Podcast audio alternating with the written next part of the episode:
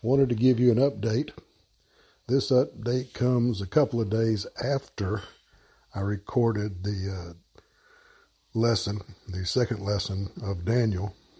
So this is newer news than you'll get with the lesson. Uh, Pastor Merritt's improving daily. He went out today and did a walk around the driveway, which is about 300 yards. So that's good exercise for him. His spirits are getting better.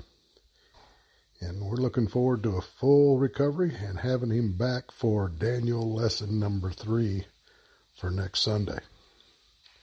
Hope you have a great week. I knew you could use the good news. We appreciate your prayers and support. Until next time, so long.